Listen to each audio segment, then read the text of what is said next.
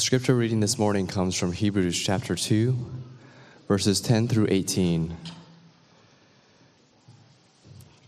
Hebrews 2, if you are using the black Pew Bible in front of you, you can find it on page 1921. Hebrews chapter 2, starting in verse 10.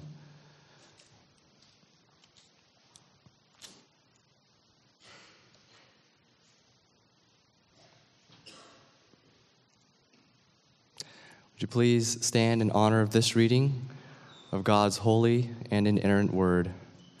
Hebrews 2, starting in verse 10. For it was fitting that he, for whom and by whom all things exist, in bringing many sons to glory, should make the founder of their salvation perfect through suffering. For he who sanctifies and those who are sanctified all have one source. That is why he is not ashamed to call them brothers, saying, I will tell of your name to my brothers. In the midst of the congregation, I will sing your praise. And again, I will put my trust in him. And again, behold, I and the children God has given me. Since therefore the children shared in flesh and blood, he himself likewise partook of the same things, that through death he might destroy the one who has the power of death, that is, the devil, and deliver all those who, through fear of death, were subject to lifelong slavery. For surely it is not angels that he helps but he helps the offspring of Abraham. Therefore, he had to be made like his brothers in every respect, so that he might become a merciful and faithful high priest in the service of God, to make propitiation for the sins of the people. For because he himself has suffered when tempted, he is able to help those who are being tempted. This is the word of the Lord. You may be seated.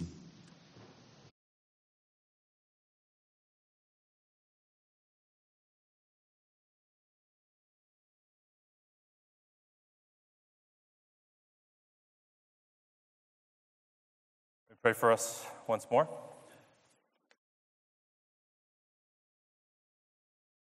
Father, we come before you now asking for you to bring your peace. Bring your peace upon us as we hear your word preached. May we have a, a deeper understanding of this text, and may it generate within us a deeper love for the Son of God, the one who came down to take on flesh, to become man, to come into our world, to be with us, to bring God to us. May we have a deeper love for Jesus. May we fall back in love with him through the gospel. May you do this work in us now, I pray, by the power of your Spirit and for your glory alone. We pray this in Jesus' name. Amen. I think all of us are well familiar with the Christmas story. We know about the angel appearing to the virgin, proclaiming that she will conceive a son. We know about her journey to Bethlehem with her fiance Joseph and how there was no room for them in the inn. We know about the angels who appeared to the shepherds out in the fields of Bethlehem about how the heavenly host proclaimed to them that on this day a Savior has been born in the city of David. We know also about the wise men coming from the east who arrive most likely months later, not the same night, coming to bear gifts fit for a king. We know these stories. This is the Christmas story that we're all very familiar with. And at the heart of it all is this miracle that's called the, the, the incarnation. The incarnation, that, that word literally, incarnation, means to put on meat. You, I think you're, you're more familiar with this term than you realize. If you go out to, you know, to a restaurant for some Tex Mex and you order chili, you know you have the option of getting it plain or getting chili con carne, chili with meat. And so when we speak of the incarnation, we're basically talking about God putting on meat God taking on flesh, God becoming man. And I know it's a bold claim. Modern day people are going to be quick to chalk it up as a nice but just fanciful story. It's great, you know, for kids, for Christmas TV specials, Christmas plays, Christmas decorations, but it's considered as real and as historical as, as Santa and all his elves living up in the North Pole. The typical assumption is, is that it was believable back then, that for pre modern people, they were just primed to believe these kinds of stories, which would explain why the Christmas story is pervasive in so many cultures and why it has had such a long lasting influence over the centuries. But now, now we live in the 21st century as modern people. We know better than to believe these things to be true and historical. But I think that's a false assumption. That is a false assumption about pre modern people. Just take the, take the ancient Greeks, for example, the very Gentiles to whom the apostles were sent to to proclaim this very Christmas story. The Greeks, they, they, they, certainly had a conception of, of God's appearing to us in human form. There are plenty of stories, if you read the mythologies, about Zeus or Apollos slipping into a human body, much like you would an outfit, much like you would put on a, a costume. That happens all the time. But they are never said in those stories to have actually taken on flesh, to have actually become human. You see, the Greeks, that would have been a, an absurd concept.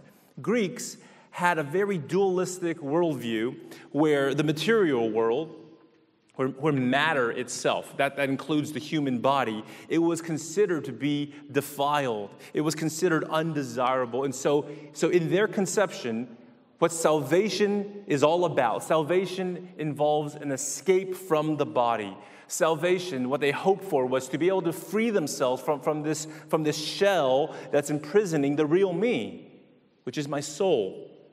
And so they couldn't fathom why God would choose to actually become a material being, why he would choose to actually take on a human body, the very thing they're trying to get to take off. So it's absurd to the Gentile worldview. And as for the Jews, it would have been just as difficult to convince them that God became man. Of course, they were expecting God to send the Messiah, but they were not expecting an incarnation. The Jewish worldview stressed the transcendence of the Lord God. And so there was this very sharp line drawn between the Creator and the rest of us, all of creation. And so, to speak of a union of the two, of creator and creation, that would have been considered by Jews to be simply blasphemous. They could not accept that. And so, my, my point is if you, as a 21st century person, have a hard time believing in the incarnation, just know that you're not alone. That first century Jews and Gentiles were, the, were in the same boat.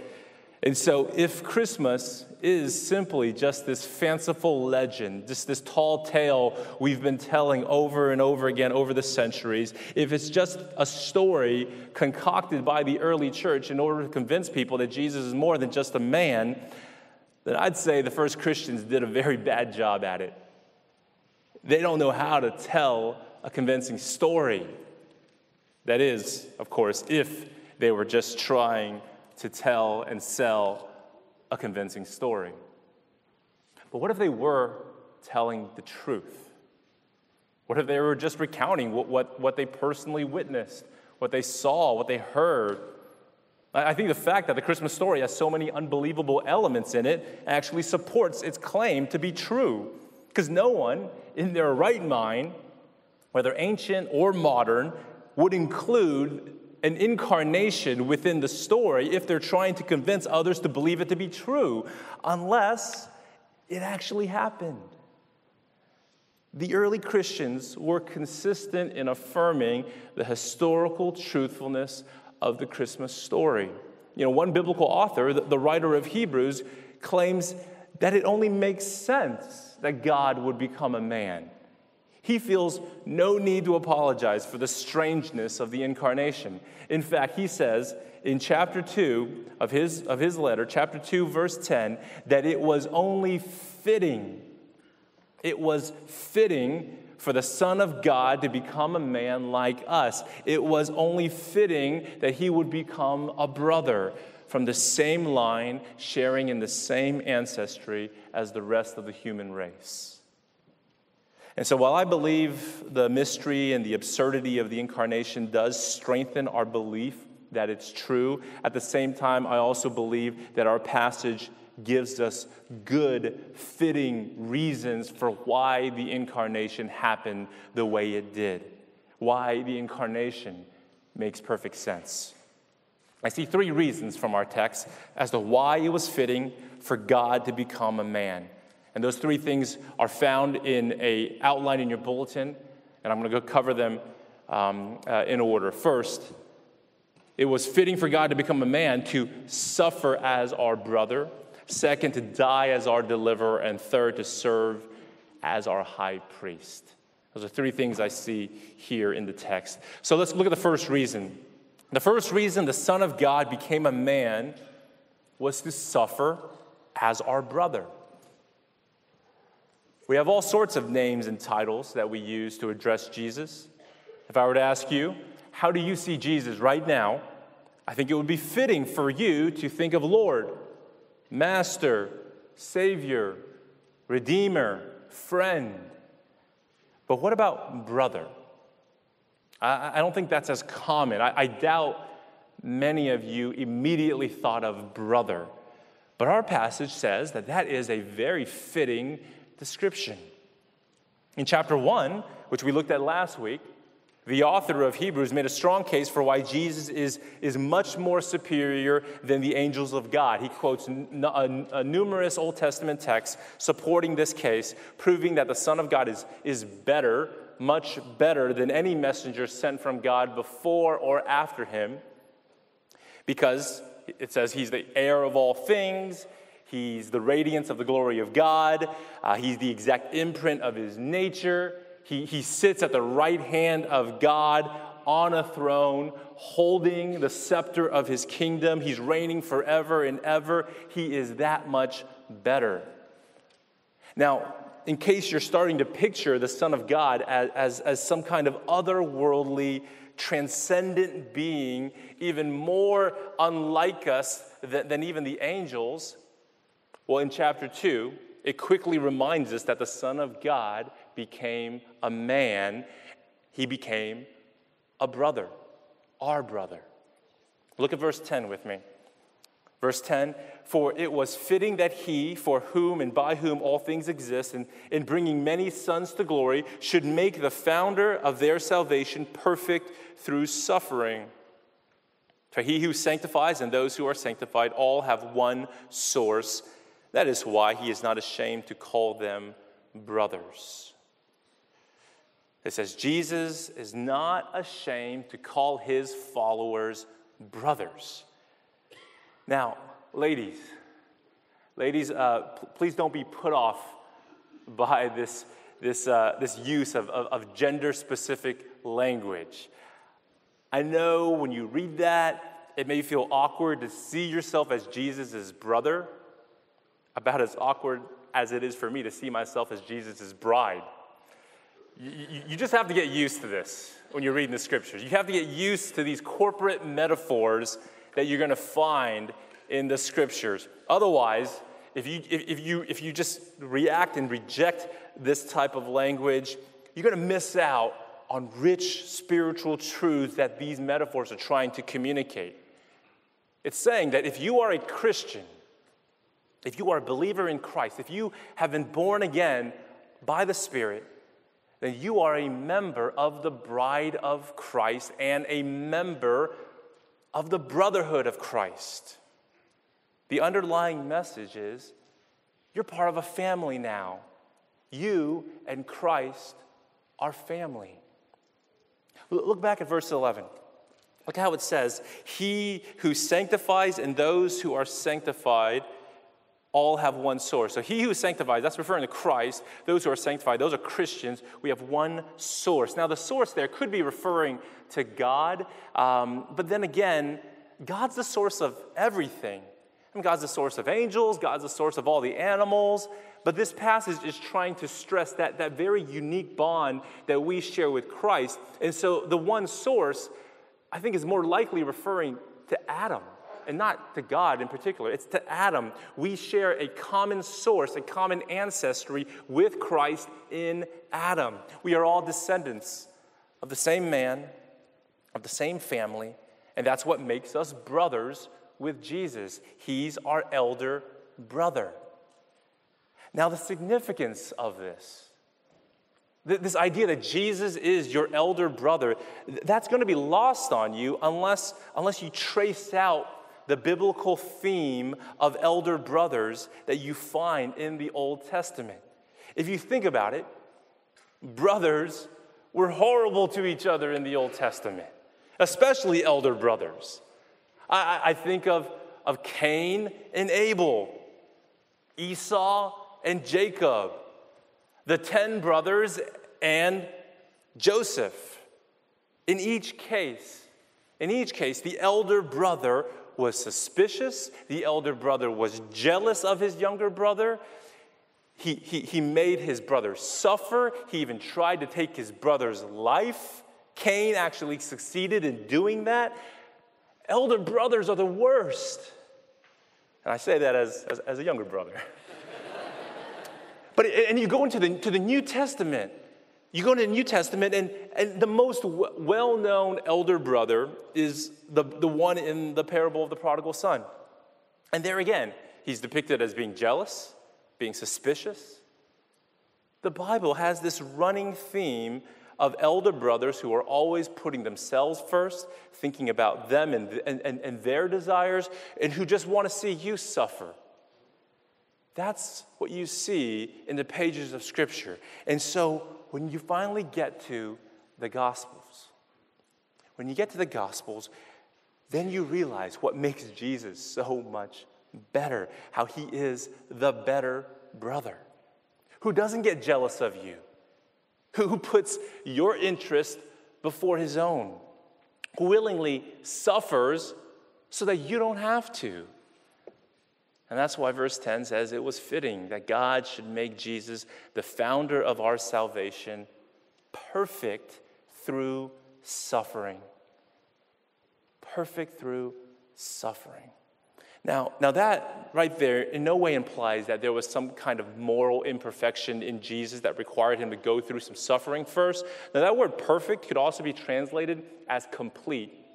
And so what this means is that Jesus' is suffering brought about a completion. It brought about a perfection of his work as the founder or author of our salvation. You see, if Jesus was going to be our Savior, if he was going to be a good elder brother who protects and who looks out for his little brothers, then he has to become a man.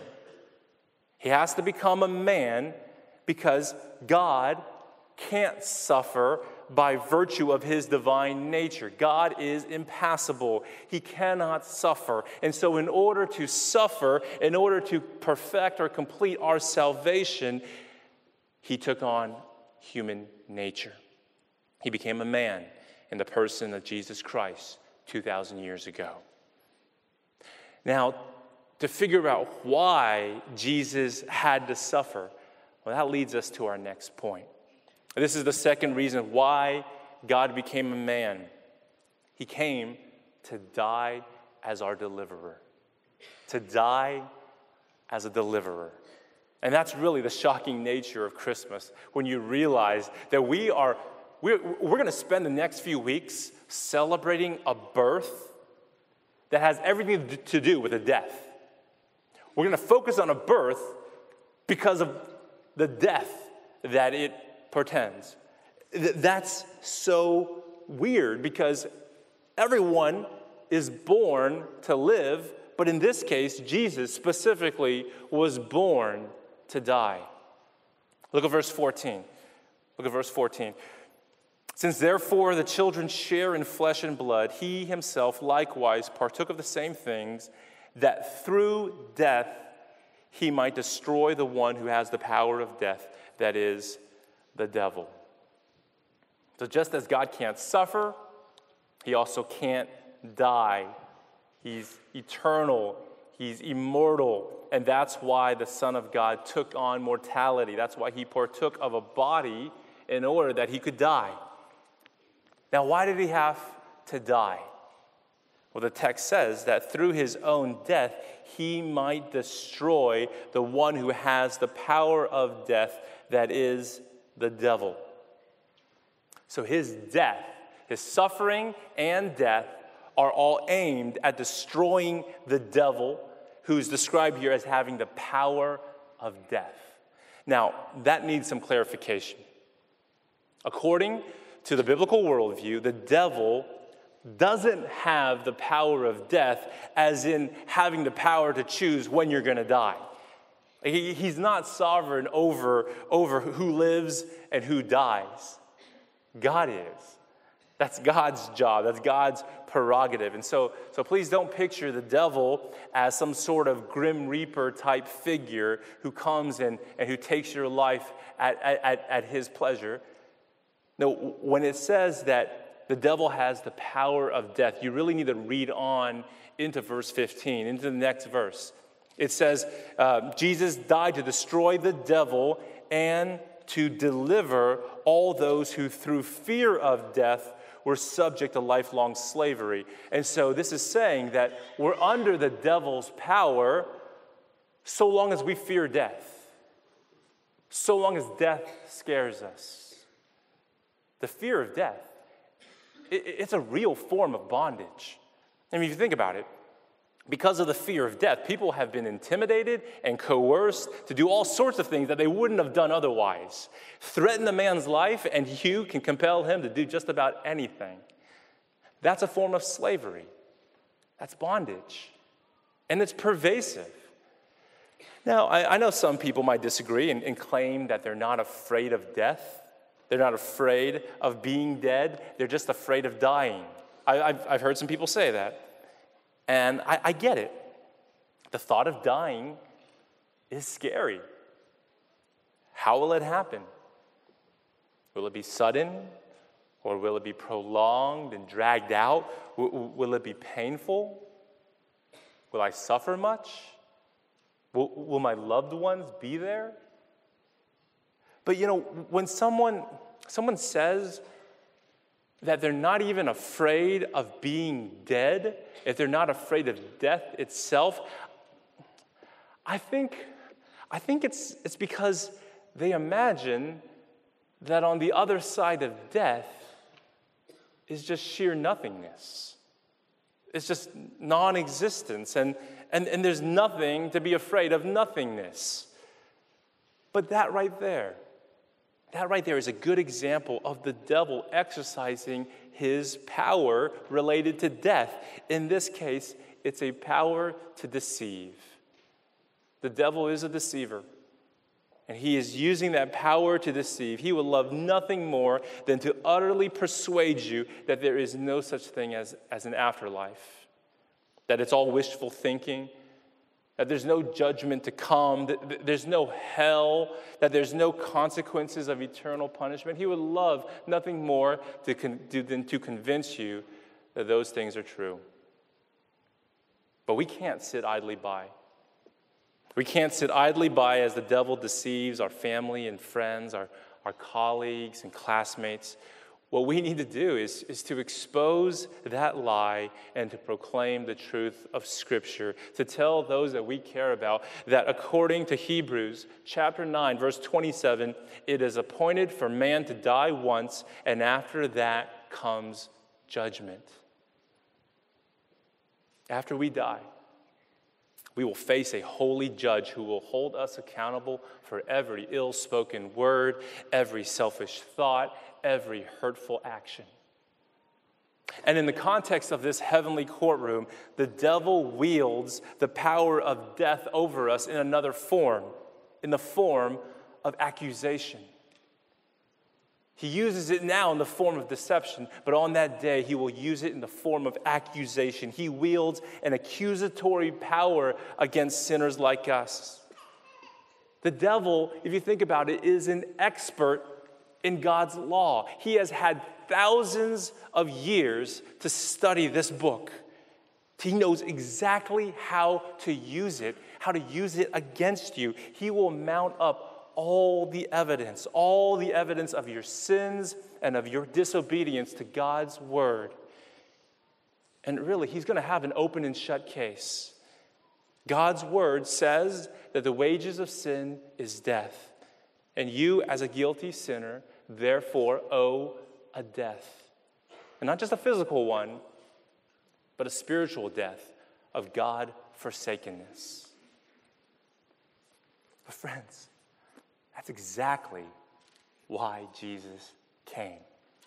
That's exactly why Jesus came to die. He was, he was born a man so that he could suffer and die as a man in our place. By paying the wages of sin for us, by experiencing that God forsakenness for us, in dying the death that we deserve to die, Christ destroyed the devil. That's what's happening here. That's what it says in verse 14. But you know, that, that Greek word there for destroy is probably best translated as rendered powerless. And that makes more sense since Jesus' death didn't actually annihilate the devil, right? He's still around, he's still, he's still allowed to roam this earth for now. But through Jesus' death, the devil was truly rendered powerless in terms of that power he has to accuse us. Because if our sin debt has been paid for, the devil has nothing left to accuse us with. He's left empty handed.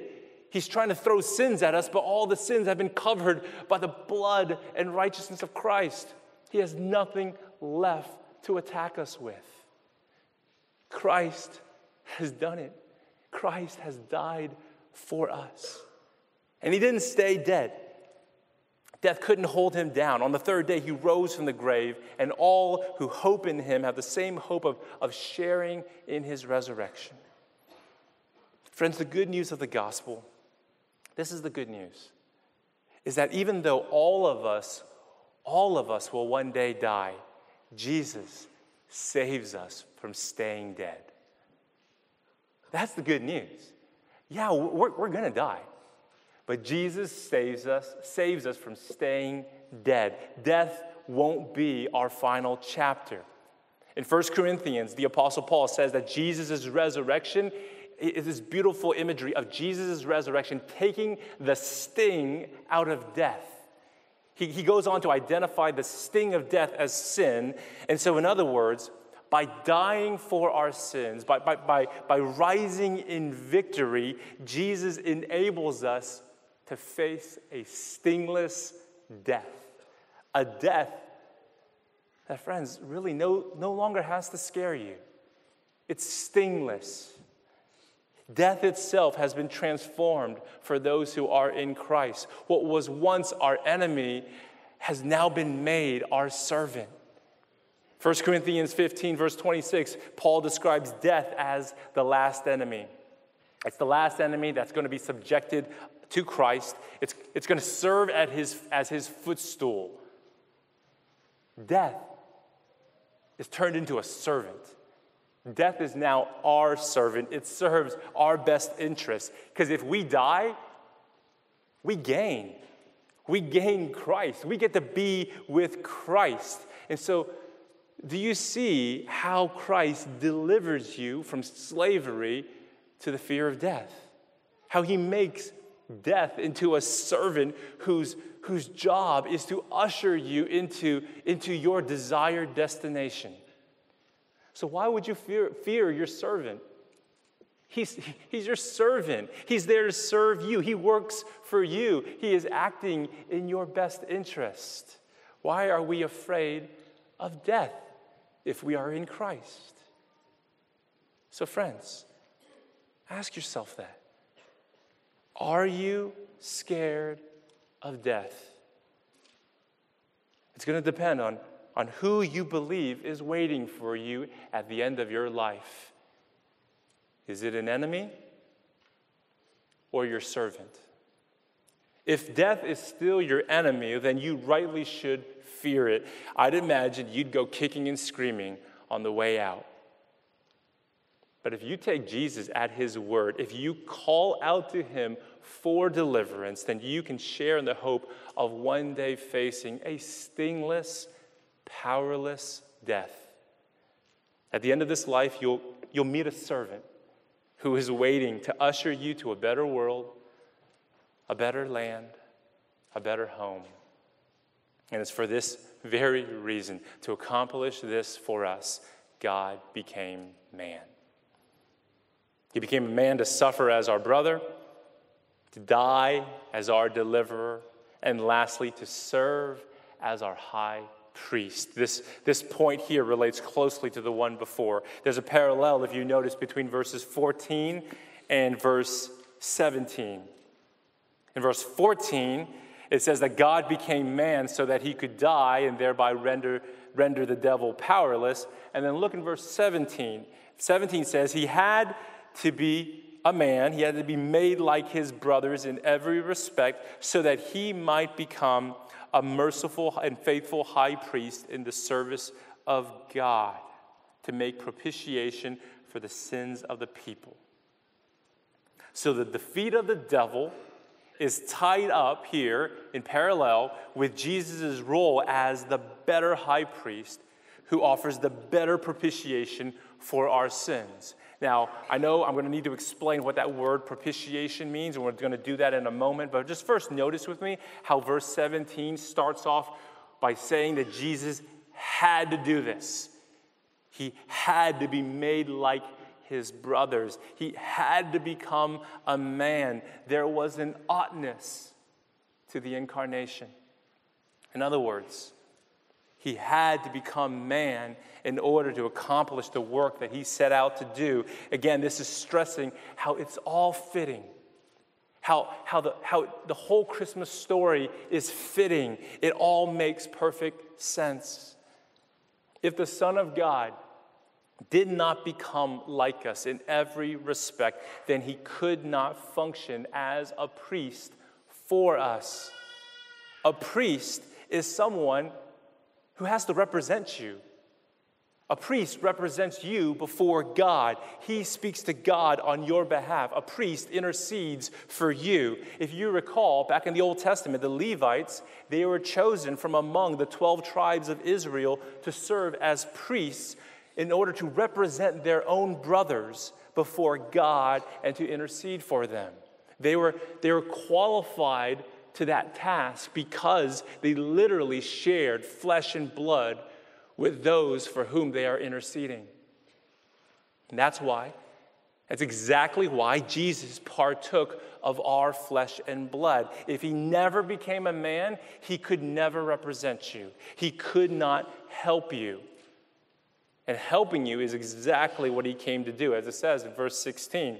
Verse 16 says that he didn't come to help the human uh, he came to help the human race, not the angelic race. It says there, for surely it is not angels that he helps, but he helps the offspring of Abraham. Therefore, he had to be made like his brothers in every respect, so that he might become a merciful and faithful high priest in the service of God. Now, this priestly service that the author has in view here is, in particular, this work of propitiation. Now, keep reading, keep reading in verse 17. It says, he, he, uh, um, In the service of God to make propitiation for the sins of the people. Now, I realize that's not a common word. Uh, that, that's because it's a religious word, and we don't often use it in everyday language, everyday speech. In the Greek, it was commonly used in pagan religions to refer to a sacrifice by which a God becomes propitious, favorable towards you. So that assumes that the God is already angry or just indifferent towards you and he needs to be propitiated. If you're familiar with the Iliad, there's uh, a moment in, in, the, uh, in the story where Agamemnon is trying to get to the city of Troy uh, with all of his massive army, but, but the winds aren't favorable and they're not going anywhere. And so the king tries to propitiate the sea god by the sacrifice of his own daughter. The sacrifice happens, it's accepted, the sea god's wrath is averted, and suddenly the winds appear and they make it to the shores of Troy. Now, when the Bible says that Jesus was made like us to become our high priest, to make propitiation for our sins, there's an underlying assumption there that God is angry. Angry at our sins, that He has a wrath. His wrath is towards our sins. The wrath is real. And at the same time, it is totally consistent with His love. God has wrath, God has love. And I know many people don't think you can harmonize the two, that you can't harmonize God's love and God's wrath. They assume they are mutually exclusive. If He's a loving God, well, then He can't be wrathful, especially towards me. And if He's a wrathful God, well, then He's no longer loving. But just try to imagine with me. Try to imagine a God who doesn't get wrathful. Just, just consider all the horrendous evil in this world. I mean, just turn on the news, and you're going to be confronted with sexual predators, with child abusers, mass murderers and terrorists gunning down or running down innocent victims. I'm glad that God gets angry with evil and sin. I, I couldn't respect him if he didn't. And I, I truly believe it's love that's compelling him love for the victims, love for the weak and the helpless. My hope, really, my, my only hope rests in the belief that one day God will bring all sinners to perfect justice and he will eradicate all traces of evil from this world. For that, I hope. For that, I give thanks. But then I can't forget that all of that includes me. It includes the evil and the sin in my own heart. I, I, I, need, the, I need propitiation for my own sins. I need to propitiate God in his wrath. And, and friends, you need to do the same.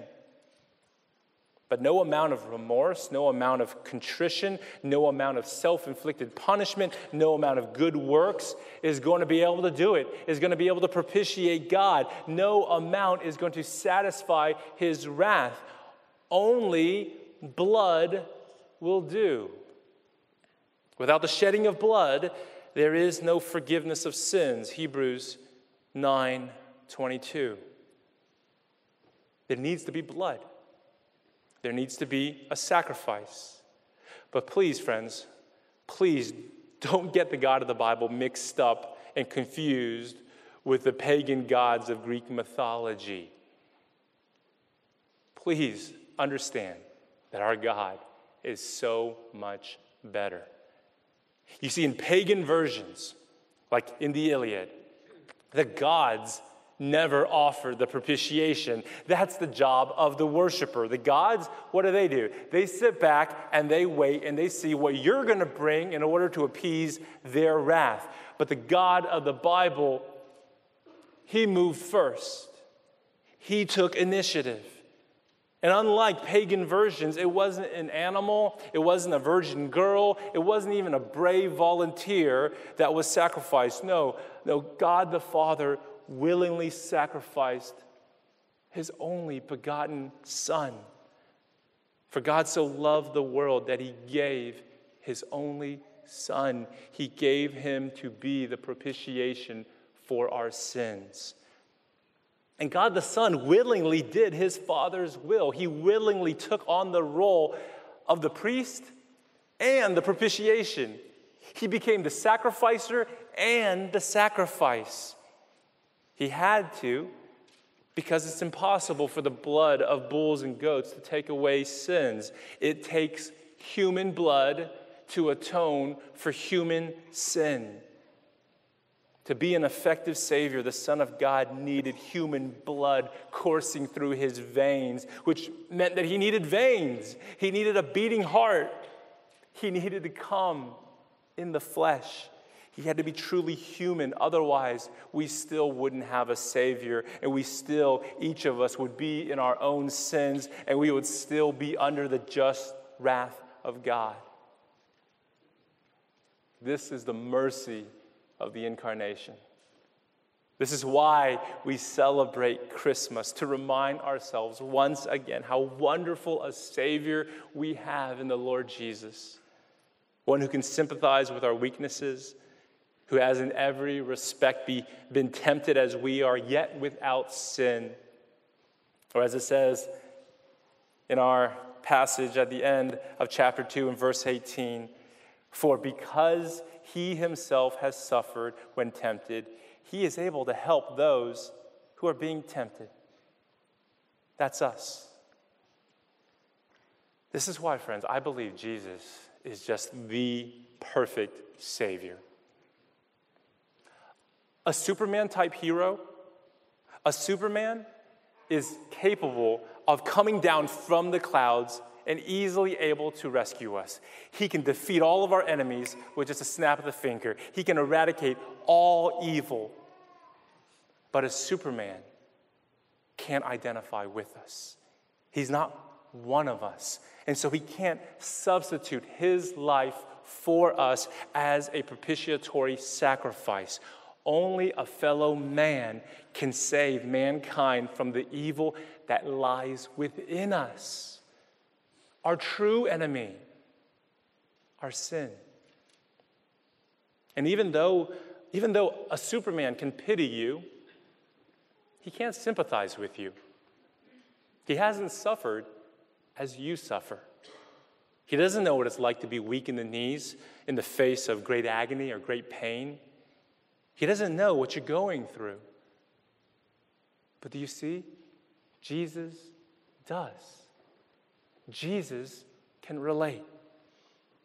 Jesus understands what you're going through. That's why he became a man. That's what makes him the perfect Savior. Fully God, so that he can fully rescue you from your sins.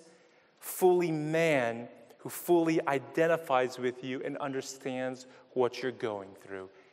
He, I would argue, is the most fitting Savior.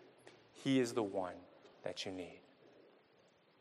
Father, reveal this Jesus to each and every one of us right now in this moment. Lord, we, we beseech you, please open up our eyes to see the glory of Christ, that once again we may fall in love with him, that we will fall back in love with Jesus, our Savior, Jesus, our deliverer, Jesus, our high priest and brother.